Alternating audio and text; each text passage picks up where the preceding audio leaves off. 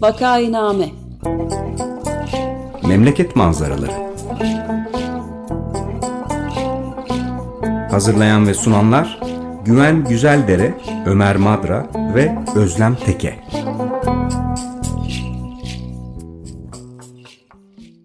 Günaydın, Vakainame'ye hoş geldiniz. Burası 95 FM Açık Radyo. Vakainame'yi Ömer Madre, Özlem Teke ve ben Güven Güzeldere birlikte hazırlayıp sunuyoruz. Göçmenlik konusunda konuşmaya devam edeceğiz. Bugün konuğumuz Fransa'dan bağlanıyor. Muharrem Koç. Hoş geldiniz Muharrem Bey. Hoş bulduk, teşekkür ediyorum. Hoş geldiniz, merhabalar. Sağ olun. Merhabalar, konuğumuz Muharrem Koç. 1982'de yerleştiği Fransa'da dayanışma, sosyal, kültürel ve eğitim çalışmaları yürüten sivil toplum kuruluşlarıyla birçok çalışma yürüttü. Gönüllü olarak da çalıştığı ASTÜ'de dernek müdürü olarak çalışmaya devam ediyor. Popüler kültür, kültürler arasılık, kimlik alanları ve temsiller, yerel yönetimlere göçmen katılımı gibi konularda makaleler yazdı ve derneklerin yerel yaşamdaki yeri, ayrımcılık gibi konularda ve birçok sempozyumda katkıda bulundu.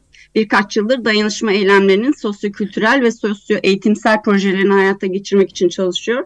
Göçmen topluluklar, sığınmacılar, şiddet mağduru kadınlar, nefret söylemi ve ayrımcılığa uğrayan birey veya grupların yanında olmaya çalışıp içinde bulundukları sorunların çözümü için çalıştığı kuruluş içerisinde çaba gösteriyor. Hoş geldiniz. Teşekkür ederim. Biz göçmenlik konusunu konuşmaya devam ediyoruz. Geçen hafta Ahmet İnsel Türkiye'den Avrupa'nın çeşitli ülkelerine doğru olan göçlerin türlerinden bahsetmişti. 1971 sonrası, 80 sonrası ve şimdilerde. Ayrıca e, Ahmet İnsel'e bir de teşekkür borçluyuz. Çünkü ASTÜ gibi bir e, kurumun varlığından benim haberim yoktu. Muharrem Bey'i öneren ve kendisiyle temasa geçmemizi sağlayan da Ahmet İnsel oldu. Sağ olsun. E, şimdi ben Türkçe okunduğu gibi okuyacağım adını. ASTÜ diye. A-S-T-U harflerinden e, oluşuyor. Sizin çalıştığınız kurum. Aksiyon Citoyen Interkültürel yani e, işte kültürler arası e, vatandaş e, faaliyeti e, diye e, çevirelim mi yaklaşık olarak ve az önce Özlem Hanım'ın da söylediği gibi işte büyük ölçüde e, kadınlara olan, e, çocuklara olan, ayrımcılığı olan, ayrımcılığa uğrayan bütün e, nüfusun parçalarına, bütün kitlelere karşı korumacı ve dayanışmacı bir tavır göstermeye çalışıyor ASTÜ. E, bunun içinde tabii Türk göçmenler de Türkiye'den ya da gelmiş olan Avrupa'ya göçmenler de var ve e, ASTÜ gelecek sene 50 yaşına girecekmiş. Yani epeydir e, var olan bir kurum. E, siz de epeydir oralardasınız. Dolayısıyla Türkiye'den mesela Avrupa'ya doğru giden göçün e, niteliklerinde bir değişme oldu mu? E, nasıl değişti? İşte 30 sene öncesine göre nasıl farklar var filan bunları da yakından gözlemlemiş olsanız gerektir. E, Astü Strasbourg'da bir kurum. Yani işte Fransa'nın kuzeyinde, Almanya sınırında filan bir e, büyük kent Strasbourg. Neler yapıyorsunuz ve genel olarak neler yapmaya çalışıyorsunuz? Biraz buradan bahsedebilir miyiz? Bundan, bununla başlayabilir miyiz? Tabii. Her şeyden önce davetiniz için çok teşekkür ediyorum. Ee, Ahmet İnsel'e de teşekkür ediyorum. Çok değerli bir dostumuz. İşte dilerseniz önce e, Astü'nün tarihçesinden bir bahsedeyim. Çünkü bugün anlatmak için belki biraz daha e, e, e, sağlıklı olur. E, Astü e, 1974'te resmen kurulan ama 70'lerden itibaren faaliyet yürütmeye çalışan bir dernek. Ve ilk kurulduğunda derneğin ismi Türk İşçileriyle Dayanışma Derneği. E, ve bu derneği kuranlar genellikle o dönemde sendikacılar e, ya da öğretim üyeleri, öğrenciler e, ve hatta işlerinde birkaç tane e, dini e, temsilci de var. Mesela e, bazı kiliseler içerisinde e, çalışma yürüten e, özellikle hümanist e, e, birkaç e, vatandaş var.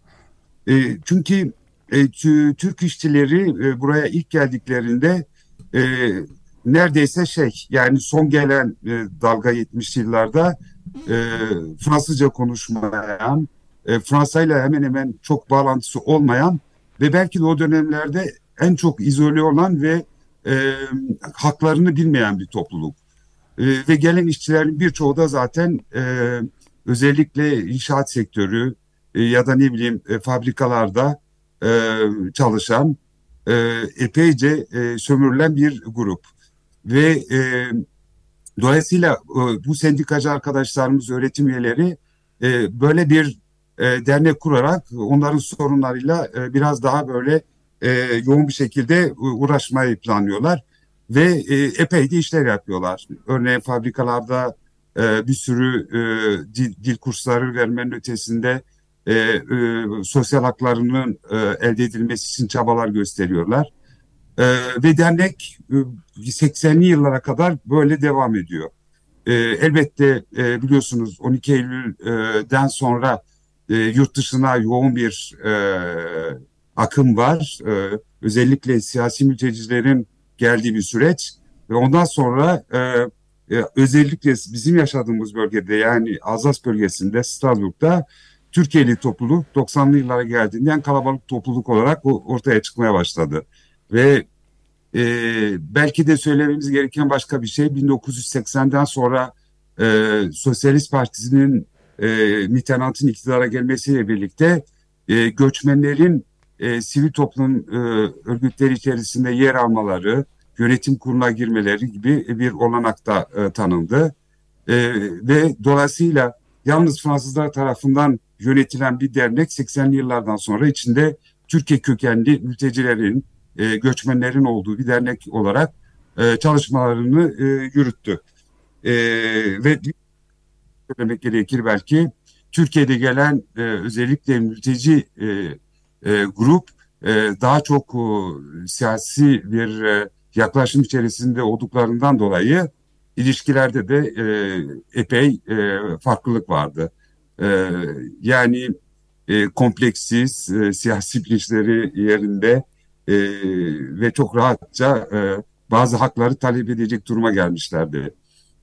Ve bununla birlikte gerçekten Türkiye e, e, göçünün e, belki de e, e, biçim değiştirdiği 90'lı yıllar.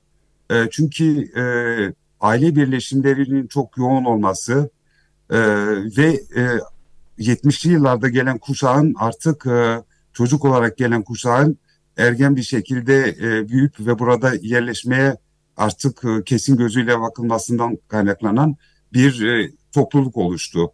E, tabii buna e, ek olarak da e, e, bizim ithal damat ve ithal gelinler dediğimiz süreç vardı. Çok yoğun böyle Türkiye'den evlilikler vesaire. E, burada bununla birlikte elbette başka sorunlar olmaya başladı. E, işte e, 90'lı yılların ortasında özellikle e, ayrımcılıktan falan bahsedilmeye başladı ki Fransa'da e, bu terim kesinlikle kullanılmıyordu. E, çünkü Fransa'da ayrımcılık olmadığı e, gibi bir algı vardı. Fakat 90'lı yılların ortasında Fransa resmen artık bu o, diskriminasyon dediğimiz ayrımcılığı yavaş yavaş kullanmaya başladı. Ve biz de aslında benim de 90'lı işte 94'te çalışmaya başladım Astü'de. O dönemde belki de ilk e, gözlemlediğim şeylerden bir tanesi de buydu. Mesela okullarda e, ayrımcılık yapıldığına dair e, e, bilgiler vardı elimizde. Ya da iş ararken, ev ararken vesaire. Bu e, aynı zamanda e, siz de takip ediyorsunuzdur mutlaka. E, Fransa'daki aşırı sağın gelişmesiyle de orantılı olarak ortaya çıktı. Ama en azında da bir yerde de artık bazı şeyleri söyler hale geldik. Yani burada ayrımcılık vardır diye. Ve bunun üzerinde işte bir çalışma yürütmeye başladık. Belki de diğer bir konu bizim için çok önemli. E, göçmen dediğimiz ya da Türk işçileri dediğimiz grup artık e, 70'lerdeki gibi değildi. E, ve bizim de ona göre projelerimizi yönlendirmemiz gerekiyordu. Çünkü sorunlar farklıydı. Derneğimizin ismini değiştirerek işte kültürler arası yurttaşlar faaliyeti işte çalışması olarak ele aldık. Ve burada e, yalnız Türkiye'lilere yönelik değil diğer göçmen gruplara yönelik çalışmalarımız oldu. E, bunun içerisinde e, biliyorsunuz e, e, Fransa'da yaşayan göçmenler henüz seçme seçilme hakkı yok. E, işte seçme seçilme hakkı talebi, yerel yaşama katılma talebi ve burada nasıl yabancıların mahallelerinde, okulda vesaire söz sahibi olabileceği konusunda çalışmalarımız oldu. Ve bir de çok ciddi bir sorunla karşı karşıya kaldık. Özellikle 90'lı yıllardan itibaren. Mesela şiddet mağdur kadınlar ilk kez şiddete maruz kaldığını söylemeye başladılar. Bizim bu konuda ciddi bir atılımımız oldu. Diğer Fransız kuruluşlarla birlikte göçmen kadınlara yönelik e, bir proje oluşturduk ve bu proje etrafında bilgilendirme, e, hatta onlara biraz e, dayanışıp ne bileyim maddi, manevi, psikoloğundan tutun işte avukatına vesaire e, bu tür ihtiyaçları giderebileceğimiz işte bir çalışmaya başladık. Ve bu e, ne yazık ki e, şiddet oranı düşmedi, devam ediyor ve çalışmamız da e, epey e, büyüdü. Bir diğer konu da e, bahsettiğimiz e, kimlik e, sorunlar gerçekten e, belki de şu anda içinde yaşadığımız süreci de çok iyi anlatabilecek bir durum. Yani işte 70'li yıllardan vesaire harekette 80'li yıllarda insanlar aidiyetlerinden öteye e, işte bir sınıf ruhu, işte ne bileyim dayanışma ruhu içerisindeydiler. Fakat zamanla böyle insanlar artık işte gittikçe Fransız, gittikçe Türk, gittikçe Müslüman, gittikçe Cezayirli olmaya başladılar. Ve bu gerçekten de şey yani şu anda içinde yaşadığımız süreçte de dahi e, çok ciddi bir problem olarak karşımızda ve e, buna yönelik de e, çalışmalarımız var. E, özellikle okullara bir sürü işte animasyonlarla, e, çalıştaylarla vesaire gidip bu konuları irdelemeye e, çalışıyoruz.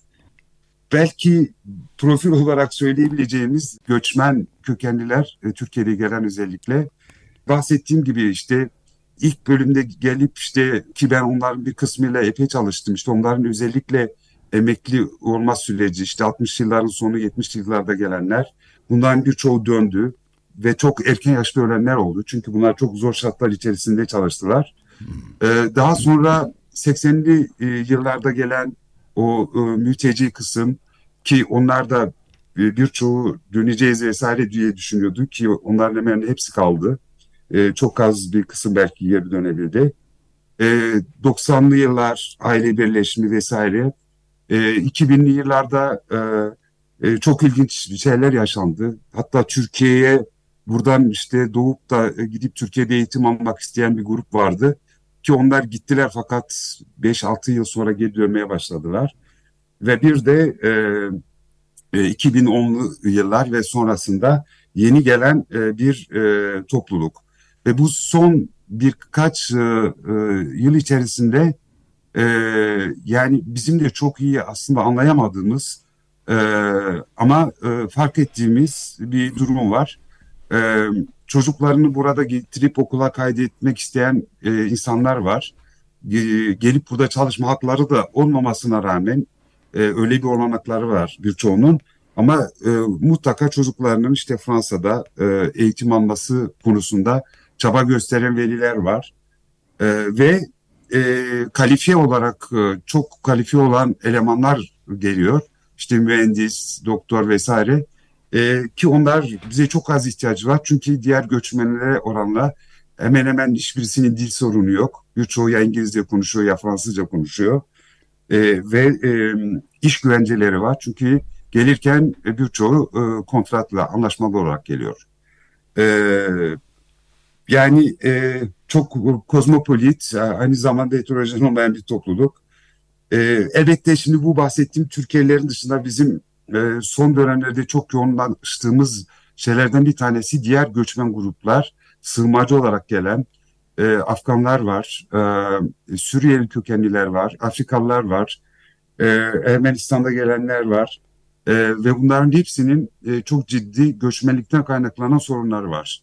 E, bu çerçevede e, onlara yardımcı olmaya, danışmaya çalışıyoruz.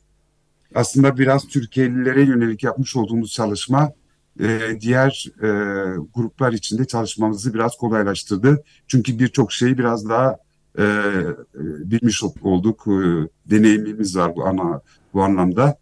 E, evet yani e, kısaca e, Astü böyle bir şey. Evet, geçen e, hafta Ahmet İnsel'in de belirttiği gibi 1971 darbesinden sonra, 80 darbesinden sonra siyasi nedenlerle Avrupa'ya giden ya da gitmek zorunda kalanlar e, ayrı, belki eğitim için gitmek zorunda kalanlar ayrı. Bir de son zamanlarda e, işte beyin göçü diye niteleyebileceğimiz her ne pahasına olursa olsun bir şekilde e, yurt dışına çıkmak ve orada yaşamak isteyenler var. E, siz de yani 1970'lerden bu yana herhalde Fransa'daki yerleşik nüfusun Türk göçmenlere bakışı değişmiştir mutlaka ama Türk göçmenlerin de Fransa'ya bakışı ve orada kendileriyle ilgili e, bakışları da herhalde değişmiş olmalı. E, böyle bir beyin göçü olduğunu siz de tanıklık e, ediyor musunuz? Yani dönmemek kaydıyla e, Fransa'ya gelen bu işte bahsettiğiniz kalifiye ve dil bilen işte işi hazır olan insanlar arasında böyle bir eğilim e, var mı sizce de? Evet Güven Bey, e, bu söyledikleriniz evet gözlemleyebiliyoruz. E, etrafımızda bir sürü örnek var. E, yani biraz önce bahsettiğim gibi işte bazı aileler çocuklarıyla gelip e, burada yerleşiyorlar. Çalışmasalar bile çocuklarının burada eğitim görmesini, burada yaşamalarını istiyorlar. Bir de e, gerçekten kalifiye olarak yani e, çok beyin gücü dediğimiz mühendis, doktor, e, farklı alanlarda e, Avrupa'ya gelip yerleşmek isteyen, çalışmak isteyen insanlar var ve bunlar Türkiye ile e, ilişkilerini yalnız tatilden tatile düşünmeye başlayan insanlar. E, garip bir durum aslında bu bizim için çünkü e, daha öncesinde şey işte özellikle sığınmacı e, veya e, ekonomik e, sorunları olan aileler e, geliyordu. E, şimdi çok daha geniş bir yelpazede bakmamız gerekiyor. Diğer sorunuzda ise yani e, Fransızların e, Türklere, Türkiye göçmenlerine yönelik bakışları değişti mi? Elbette çok değişti. E, ama Türkiye'lerin de değişti. Belki özellikle Türkiye'nin bu Avrupa Birliği'ne üyelik başvurusu 2000'li yılların başından sonra biraz gerçekçi olmaya başladığı andan itibaren e, Avrupa'da e, çok ciddi bir kampanya e, yapıldı Türkiye'ye karşı e, ve burada e, belki de o zamana kadar Türk olduğunu düşünmeyenler birdenbire kendilerine saldırılıyormuş gibi hissettiler. E, orada böyle bir aidiyet meselesi çok ön plana çıktı.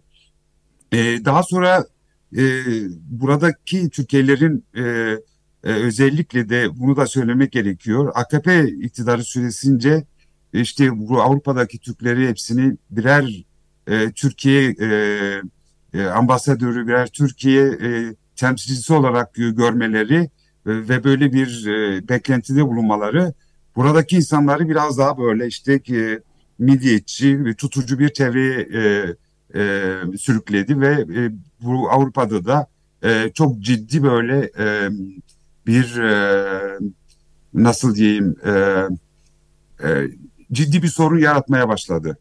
E, diğer işte gruplara karşı e, agresif yaklaşımlar vesaire bu ister istemez e, Fransa'da da işte Türkiye'ye yönelik e, o bakış açısını olumsuz yönde etkilemeye başladı. Ama bu tabii e, yalnız Türkiye ile ilgili e, bir sorun da değil, onu da belirtmek gerekiyor. Özellikle e, Müslüman kökenli e, ülkelerden gelen e, vatandaşlar e, şu anda biraz böyle ikinci sınıf muamelesi görüyor e, durumdalar Fransa'da. E, çünkü bu e, özellikle e, Charlie Hebdo saldırısı, e, işte bu e, terörist e, grupların saldırılarından sonra e, aşırı sağın çok iyi kullandığı bir malzeme olmaya başladı. Yani biraz böyle bu e, iki uç kimlik arası e, bir e, çatışma bu burada da tabii e, çok ciddi e, diğer yani tüm toplumun üzerinde ciddi sorunlar e, yaşatıyor. Peki benim son bir sorum var ama onu sorma, onu biraz bekleyeyim. Özlem Hanım veya Ömer Bey bir şey sormak istiyorsa onlar sorsunlar diye. Özlem? Ben e, merak ettiğim bir şey var. E, değişen göçmen e, grupları ve e, sosyolojik e, yapıyla beraber entegrasyon politikalarının da e, değişmesi gerekiyor.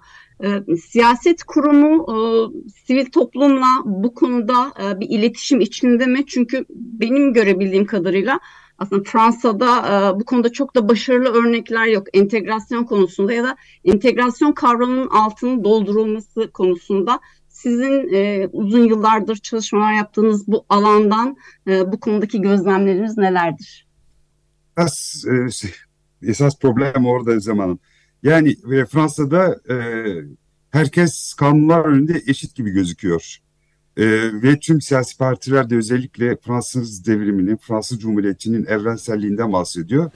Fakat bunu somut olarak e, ele aldığımızda görüyoruz ki mesela e, temsil olayında e, gerçekten Fransa çok e, geride. E, yerel yönetimlerde işte ne bileyim e, Millet Meclisi'nde vesaire e, temsilcilik düzeyinde yabancı kökenli e, insanlar insanların sayısı çok az.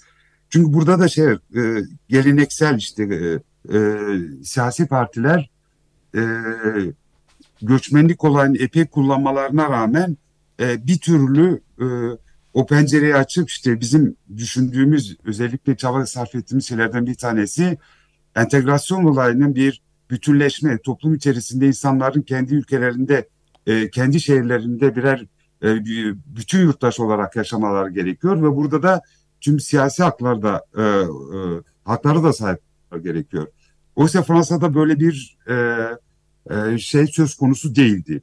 Bu birkaç deneyim oldu. Hatta yani mesela Strasbourg'da biz e, ilk kez Strasbourg Belediye Meclisi'nde bir belediye başkan yardımcısı Türkiye kökenli bir arkadaşımız işte girdi.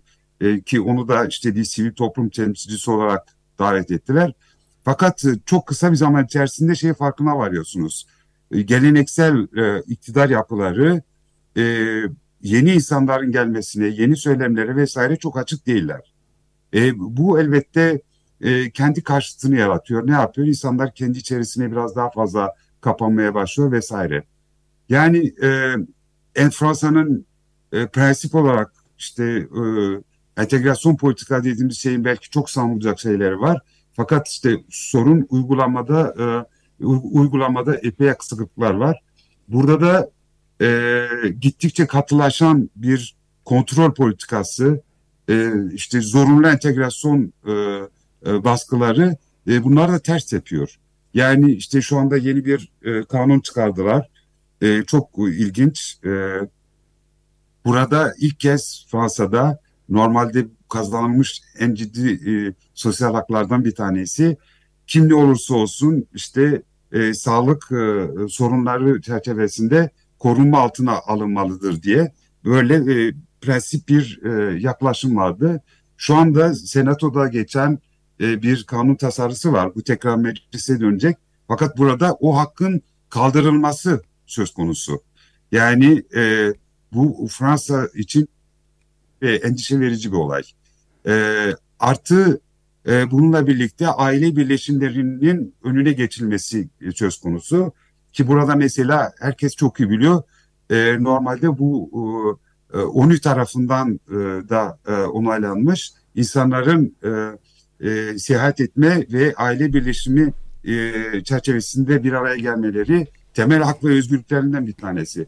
Ve bunun e, kaldırılması söz konusu Fransa'da ya da sınırlandırılması. Evet yani, yani Birleşmiş Milletler onayına rağmen. O, evet, evet yani Birleşmiş Milletler onayı bile artık e, bu konuda yetersiz geliyor. Evet. Şimdi bütün bunları söylerken tabii yani bir, bir süreç yaşıyoruz Fransa'da.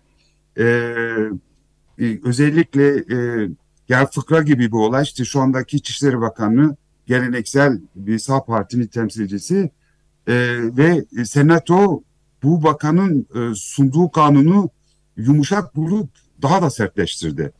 Yani e, ilginç bir olay. Kimse böyle bir şey beklemiyordu. E, geçecek mi bilemiyoruz ama e, böylesi kanunların geçmesi e, yabancı kökenliler için, göçmenler için e, epey zor günlerin geleceği haberini verir aynı zamanda. Çünkü e, yani sağlık sorunları e, beraberinde ondan sonra ne bileyim işte bizim aile yardımları vesaire dediğimiz şeyler vardı. Konut yardımları. Tüm bunların sıfırlanması demek yani e, e, var olan yaklaşık şu anda Fransa'da bir buçuk milyon kağıtsızdan falan bahsediliyor. Bu insanların ne yapacağı, nasıl yaşayacakları. Ee, bunların hepsini bir andan geri gönderilmesi de mümkün olmadığına göre e, ne olacak bu insanlar? E, getolaşmış işte yani bunu son yıllarda görüyoruz. E, metropol şehirlerde özellikle e, çadır kentlerde yaşayan insanların çoğalması vesaire. E, bu konuda epey endişeliyiz. Peki programın sonuna geldik. Ben şöyle son bir şey söyleyerek bitireyim. Geçen hafta Ömer Madra e, İsviçreli e, yazar Max Frisch'e atıfla bir e, sözünü anmıştı. Max Frisch Türkiye'den gelen göçmen e, işçilere işçileri kastederek demiş ki biz iş gücü gelecek sanıyorduk. Gelenler insan çıktılar. E, mesele de burada ve bu aslında bence çok can alıcı bir soruya getiriyor bizi Türkiye içinde. Çünkü Türkiye'de işte son 10 yıldır ciddi bir göç alıyor ve toplumu kutuplaştıran bir işte Suriyeli göçmenler, Afganlar şu bu filan meseleleri var. Oysa 1960'lardan e, önce Avrupa'da e, yaşayan Türkler tek tükken e, bence Avrupa ülkelerinin dayanışma ve entegrasyon konusunda tamamen sınıfta kaldıkları çok kötü bir politika izlemeleri nedeniyle bugün 2 milyonun üstündeki Türk göçmen işte Avrupalıların sürekli şikayet ettiği bir toplum ya da nüfus haline geldi. Türkiye'nin buradan öğrenciyi kendi aldığı göç konusunda öğrenciyi ve ne yapması gerektiği konusunda belki ülkeye yol gösterecek bir şeyler olsa gerek diye düşünüyorum. E, katılır mısınız diye sorarak e, programı bitirelim. Evet Güven Bey aslında belki bir, bir şeyi gözden kaçırmamamız gerekiyor. Yani şu anda dünyada e, 7,5-8 e, milyar insanın 1 milyarı e, hemen hemen e, hepsi şu anda göç halinde. Bunların büyük bir kısmı iç göç olsa bile ama çok büyük bir kısmı başka ülkelere gitmek zorunda. Ve bu kaçınılmaz bir gerçek. E, bunu önüne geçmemiz mümkün değil. Şu şartlarda mümkün değil. Çünkü işte ekonomik nedenler, siyasi nedenler, ekolojik nedenler etrafımızda görüyorsunuz hemen hemen her tarafta savaşlar vesaire ve insanların bazen gitmekten başka çareleri yoktur. Ama dediğiniz gibi yani giderken de bir göçmen olarak gitseler bile sonuçta bunlar insanlar. Belki de burada gözetleyerek e, Türkiye'deki göç politikalarına ilişkin de e, elbette biraz çaba sarf etmek gerekiyor. E, bazı şeyleri burada gördüğümüzde şaşırıyoruz. Bazı söylemleri, bazı ayrımcı, ırkçı vesaire e, söylemler gerçekten endişe verici şeyler. Yani özellikle göçmen gönderen bir ülke ya da ne bileyim Avrupa'da asimilasyonun bir insanlık suçu olduğunu e, söyleyen bir ülke kendi e, aldığı göçmenlerin e, haklı uygulamalarında epey bir zayıfiyet gösteriyor. Ve bu konuda bence toplumsal olarak Türkiye'deki herkesin göçmen olgusunu belki yeniden gözden geçirmeleri gerekiyor. Ve sonuçta onların hepsinin dediğiniz gibi birer insan olduğunu Afgan olmadan, Suriyeli olmadan önce ya da Türk olmadan önce e, bir takım e, temel ihtiyaçları olduğu, yaşam güvencesi aradıkları bir gerçek. Dileriz ki bu katı süreç yani genel anlamda dünyadaki yerini biraz daha böyle insani ve dayanışma içerisinde olan bir döneme bırakır. Evet çok teşekkür çok teşekkür ederiz. ederiz. Ben teşekkür ediyorum.